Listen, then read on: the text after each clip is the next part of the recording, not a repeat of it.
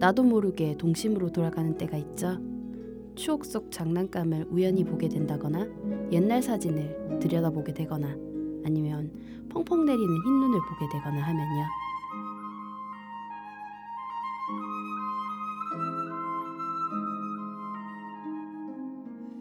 본격적으로 눈이 많이 그리고 자주 오는 계절이 찾아왔어요. 눈이 와서 동심으로 돌아가는 것은 좋지만 다들 출퇴근길 안전하게 조심히 다니셔야 해요.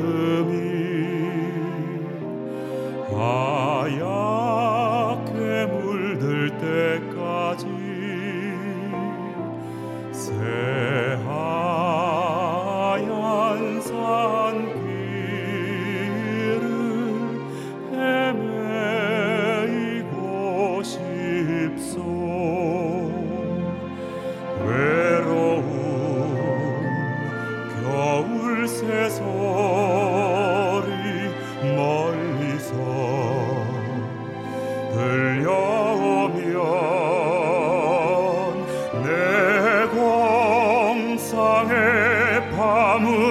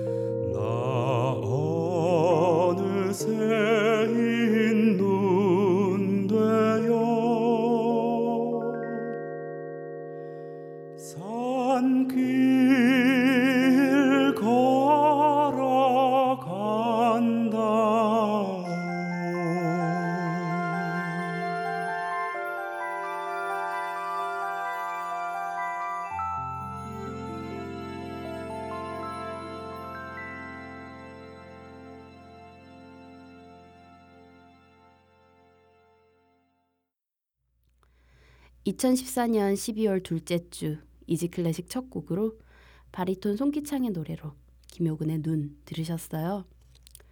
한 주의 시작인 이번 월요일 새벽에도 눈이 많이 내렸는데 청취자 여러분들 다들 출근은 잘 하셨는지 궁금하네요. 확실히 겨울은 겨울이구나 싶은 때가 눈이 내릴 때가 아닌가 싶어요.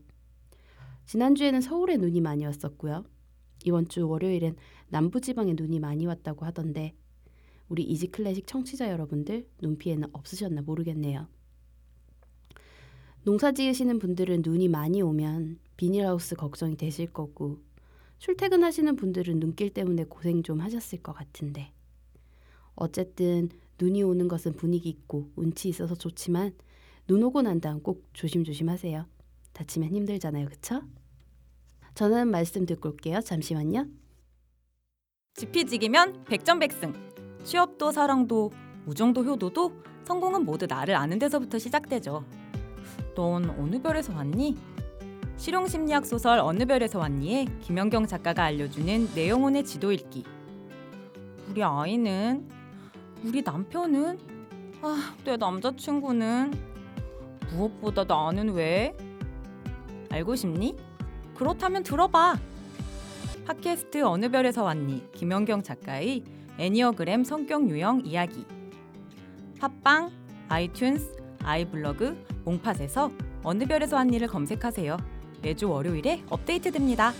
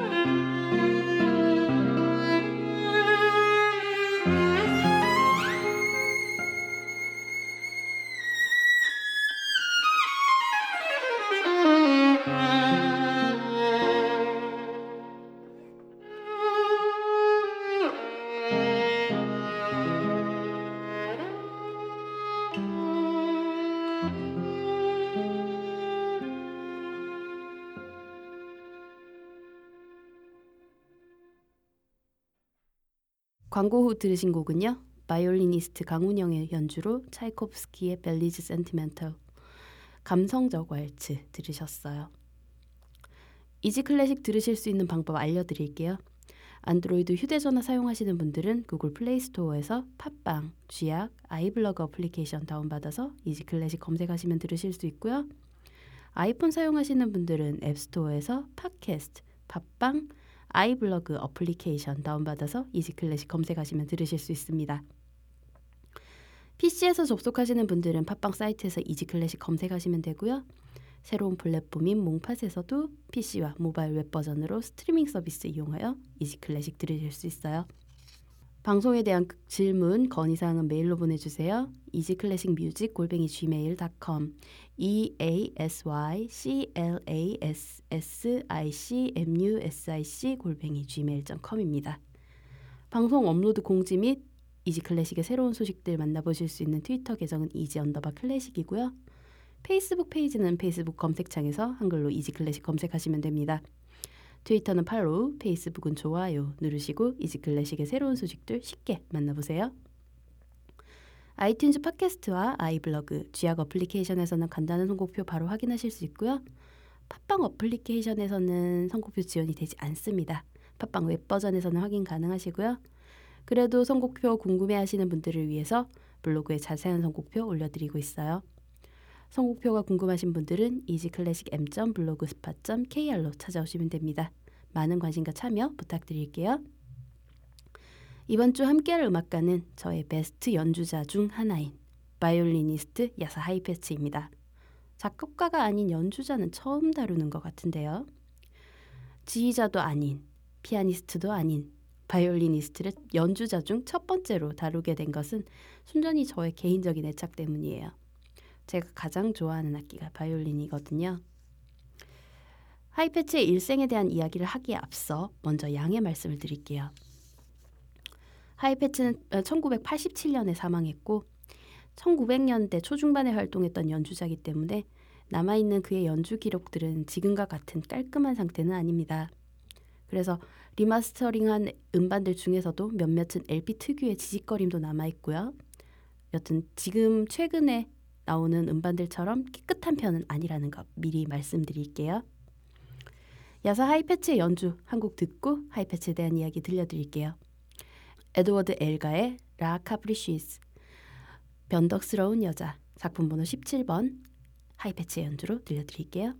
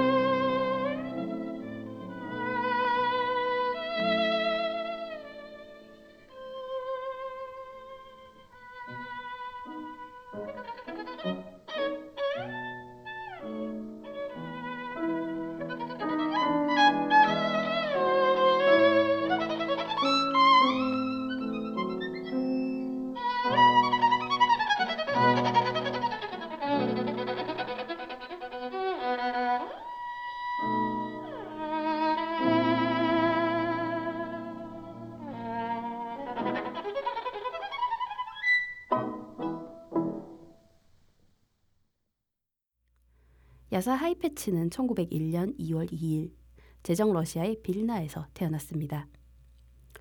아버지는 유태인 계열의 바이올리니스트 루빔 하이페츠였고요.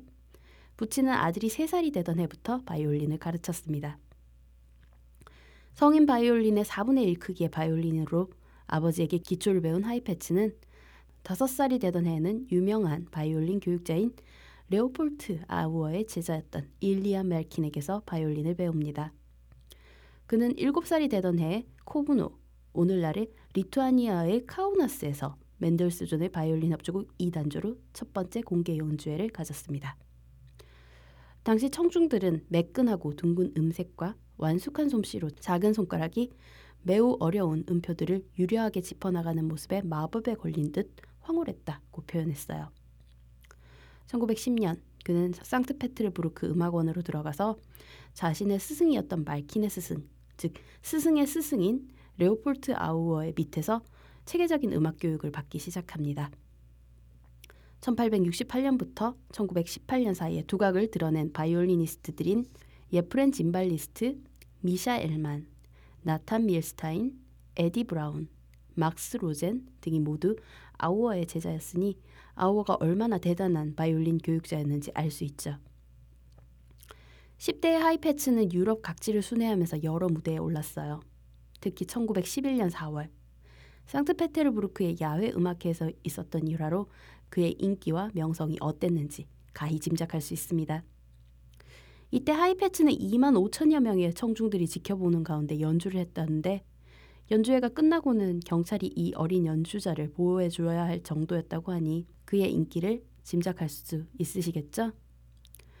이듬해인 1913년 하이페츠는 독일의 라이프치히에서 브루흐의 바이올린 협주곡을 연주했는데 이 당시 객석에는 당대 최고의 바이올리니스트였던 크라이슬러와 짐발리스트가 앉아 있었습니다. 12세의 하이페츠의 연주를 들은 후 크라이슬러는 짐발리스트에게 말하길 자네나 나나 이제는 바이올린을 내던져 박살내는 편이 나을 것 같네 라고 말할 정도로 하이페츠의 연주는 뛰어났습니다.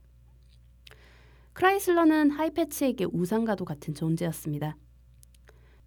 크라이슬러는 하이페츠의 바이올린 협주곡 연주를 들은 후 사석에서 하이페츠를 위해 자신의 작품인 아름다운 로즈마린의 피아노 반주를 맡아 하기도 하고 지속적으로 우호적인 관계를 가졌습니다. 크라이슬러와 하이페츠의 관계를 잘 보여주는 몇 가지 일화가 남아 있는데요.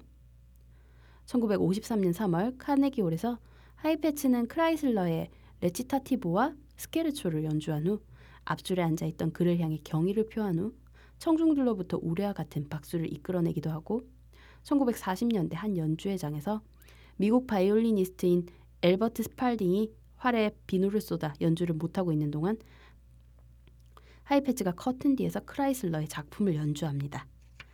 이를 들은 크라이슬러는 내 옛날 레코드를 듣는 연주가 훨씬 좋군 그래 라고 말하며 감쪽같이 속았고 이에 하이페츠는 크라이슬러의 음색을 완벽하게 모방한 것을 대단히 기뻐했다고 하네요.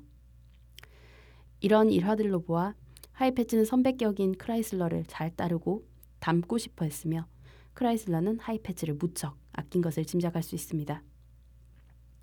1914년 하이페츠는 아르투로 니키시가 지휘한 베를린 피라모니 오케스트라와 협연합니다.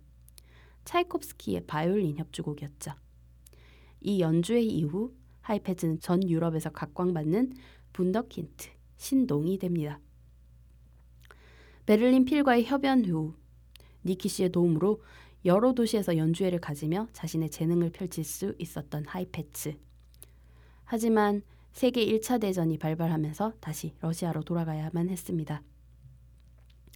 하이페츠의 연주 듣고 이야기 계속 이어나갈게요. 사라사테의 찌고이네르 바이젠. 작품 번호 20번. 하이페츠의 바이올린 윌리엄 스타인버그의 지휘. RCA 빅터 심포니 오케스트라의 연주로 들으시고요. 바로 이어서 하이페츠의 바이올린 밀튼 케이의 피아노 연주로. 포스터의 스와니강. 두 곡 연달아 들려드릴게요.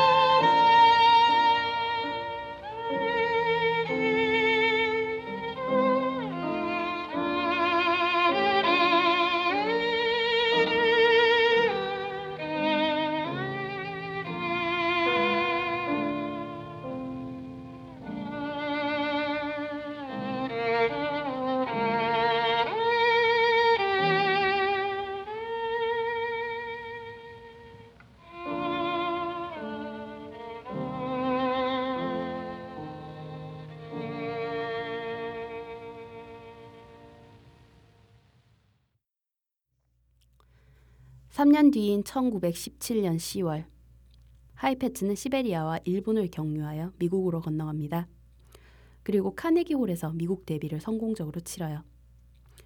그가 그날 연주에서 보여줬던 초인적인 기교와 뛰어난 음악성으로 인해 그는 하룻밤 사이에 미국 음악계의 우상으로 떠올랐으며 미국 데뷔 첫 해에 그는 뉴욕에서만 30여 회의 독주회를 가질 정도로 인기가 엄청났습니다. 당시 카네기 홀에서 하이페츠의 연주를 들은 바이올리니스트 미샤 엘만은 옆자리에 앉아 있었던 피아니스트 고도프스키에게 여기 너무 덥지 않은가? 하고 물었다고 합니다. 그러자 고도프스키는 피아니스트들에게는 그렇지 않을 걸세 라고 답했다죠. 당시 저명한 비판가였던 초치노프는 16살의 이 소년은 홀을 꽉 채운 청중들에게는 아무런 관심이 없는 듯 했다. 태연이 무대에 걸어 나와서는 이 유서 깊은 홀에서조차 아무도 들어본 적이 없는 엄청난 기교와 음악성을 보여줬다고 당시 상황을 기록하고 있습니다. 이 당시 제정 러시아는 공산당 혁명으로 분, 붕괴되고 있었기 때문에 하이패츠 일가는 뉴욕으로 이주하여 미국에 정착했고 그 이후부터는 미국을 본거지로 하여 그의 음악 활동이 펼쳐지게 됩니다. 하이페츠는 1925년에 미국 시민권을 얻었고 40대에 이르러서는 캘리포니아의 비버리 힐즈에 저택을 구입하여 여생을 마칠 때까지 그곳에서 머물렀습니다. 하이페츠는 솔리스트로서의 활동 외에도 루빈스타인, 포이어만과 트리오를 결성하여 실내악 연주 활동도 했습니다. 이 트리오는 1942년 포이어만이 사망한 이후에도 피아티 고르스키를 영입하여 수년간 지속됩니다. 하지만 명성과는 달리 이, 이 트리오의 연주는 깊은 조화를 들려주지 못했는데 루빈스타인은 순전히 하이패치 음색과 고집 때문에 그랬다고 설명했습니다. 1962년부터는 남캘리포니아 대학의 교수로 취임하여 학생들을 가르쳤고 점차 연주 활동을 줄여나가 1972년 10월 23일 공연을 마지막으로 은퇴합니다. 어깨를 수술한 후 후유증으로 이전처럼 활을 높이 들 수 없었던 탓이었어요. 남부 캘리포니아 대학과 자신의 집에서 평생의 동료인 첼리스트 피아티고르스키와 윌리엄 프림로즈와 후학을 양성하기 시작하죠. 에릭 프리드만, 루돌프 코엘만, 유진 포더, 피에르 아모얄, 로버트 위트, 유키코 카메이, 폴 로젠탈 등이 그의 가르침을 받았습니다. 그리고 1987년 12월 11일 캘리포니아의 자택에서 86세의 나이로 세상을 떠났습니다.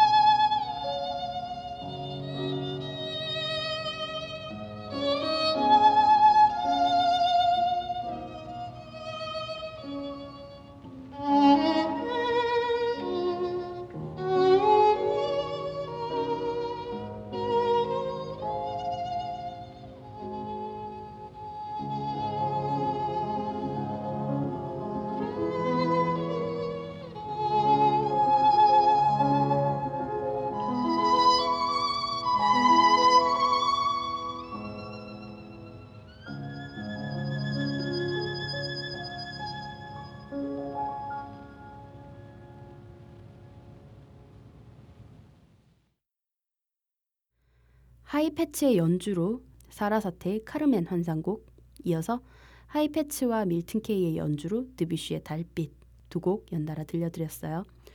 피아노가 아닌 바이올린 연주의 달빛 조금 색다르죠?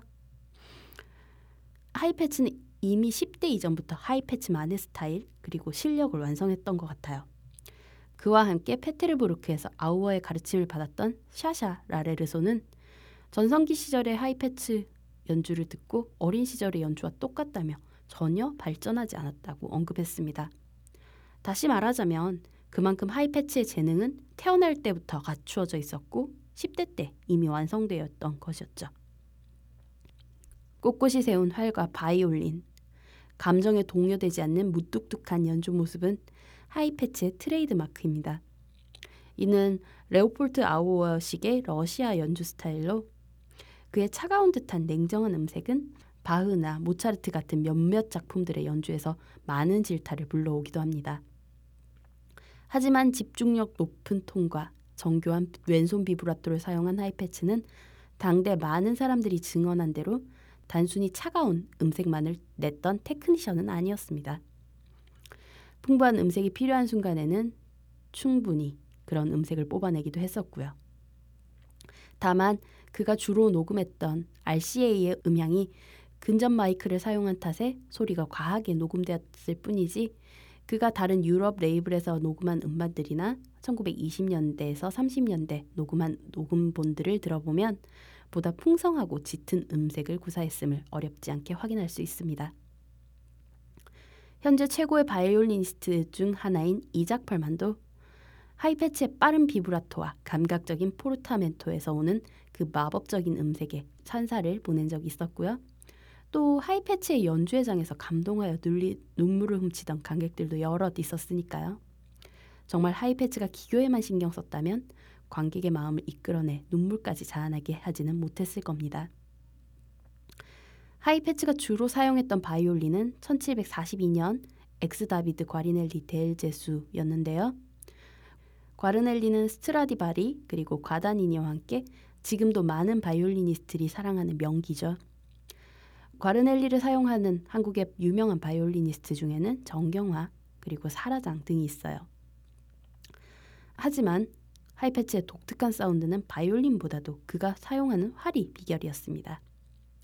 그는 평생토록 여러 개의 활을 사용했는데 유독 스승인 아우어로부터 선물받은 1860년산 니콜라우스 키텔 활을 자주 사용했다고 합니다. 58g 정도의 이 활은 그가 자유자재로 보잉과 프레이징을 만들어내기에 무척이나 편했다고 합니다. 현재는 그의 제자인 클레르 호지킨스가 소장하고 있고 그가 사용했던 또 다른 화려한 활 앙리 카스토는 바이올리니스트 맥심 벤게로프가 사용하고 있다고 하네요. 하이페츠는 살아생전 차이콥스키, 글라주노프, 프로코피에프와 같은 러시아 바이올린 협주곡 레퍼토리는 물론 부르흐, 멘델스존, 시벨리우스, 브람스, 베토벤, 랄로, 비에탕, 비니에프스키와 같은 대부분의 바이올린 협주곡을 연주했습니다. 이탈리아 작곡가였던 카스텔 루오보 테데스코로부터 헌정받은 바이올린 협주곡 2번이나 월튼, 코른골트, 로자 등의 현대적 협주곡도 지속적으로 연주했고요. 그는 비탈리 바흐로부터 현대에 이르는 수많은 바이올린 소나타를 대부분 섭렵했을 뿐만 아니라 자신의 편곡과 더불어 많은 양의 소품을 즐겨 연주하기도 했습니다. 하지만 좀 이례적이긴 하지만 이토록 완벽에 가까운 기교를 구사했던 그도 파가니니의 몇 작품은 대중들 앞에서 연주하지 않았다고 하네요. 파가니니가 그만큼 어렵고 까다롭단 얘기도 될 것 같습니다. 1940년대에는 앞서 말씀드렸던 실내악 앙상블을 조직해서 활동했고 1950년대에서 60년대에는 스테레오 녹음 기술의 발전과 더불어 새로운 명반들을 녹음하면서 많은 바이올린 연주자들을 좌절케 하는가 하면 클래식 음악 애호가들로 하여금 바이올린 하면 절대적인 기준처럼 여겨지게 만듭니다. 하지만 그 자신은 절대 제왕처럼 군림하려 한 적도 없고 항상 청중과 작품 그리고 작곡가들에게 겸허한 자세로 일관했다고 합니다. 단 한 가지 일절 타협하지 않았던 것은 자기 자신이었고요. 그는 만년에 제자인 에릭 프리드만에게 다음과 같이 조언했다고 합니다.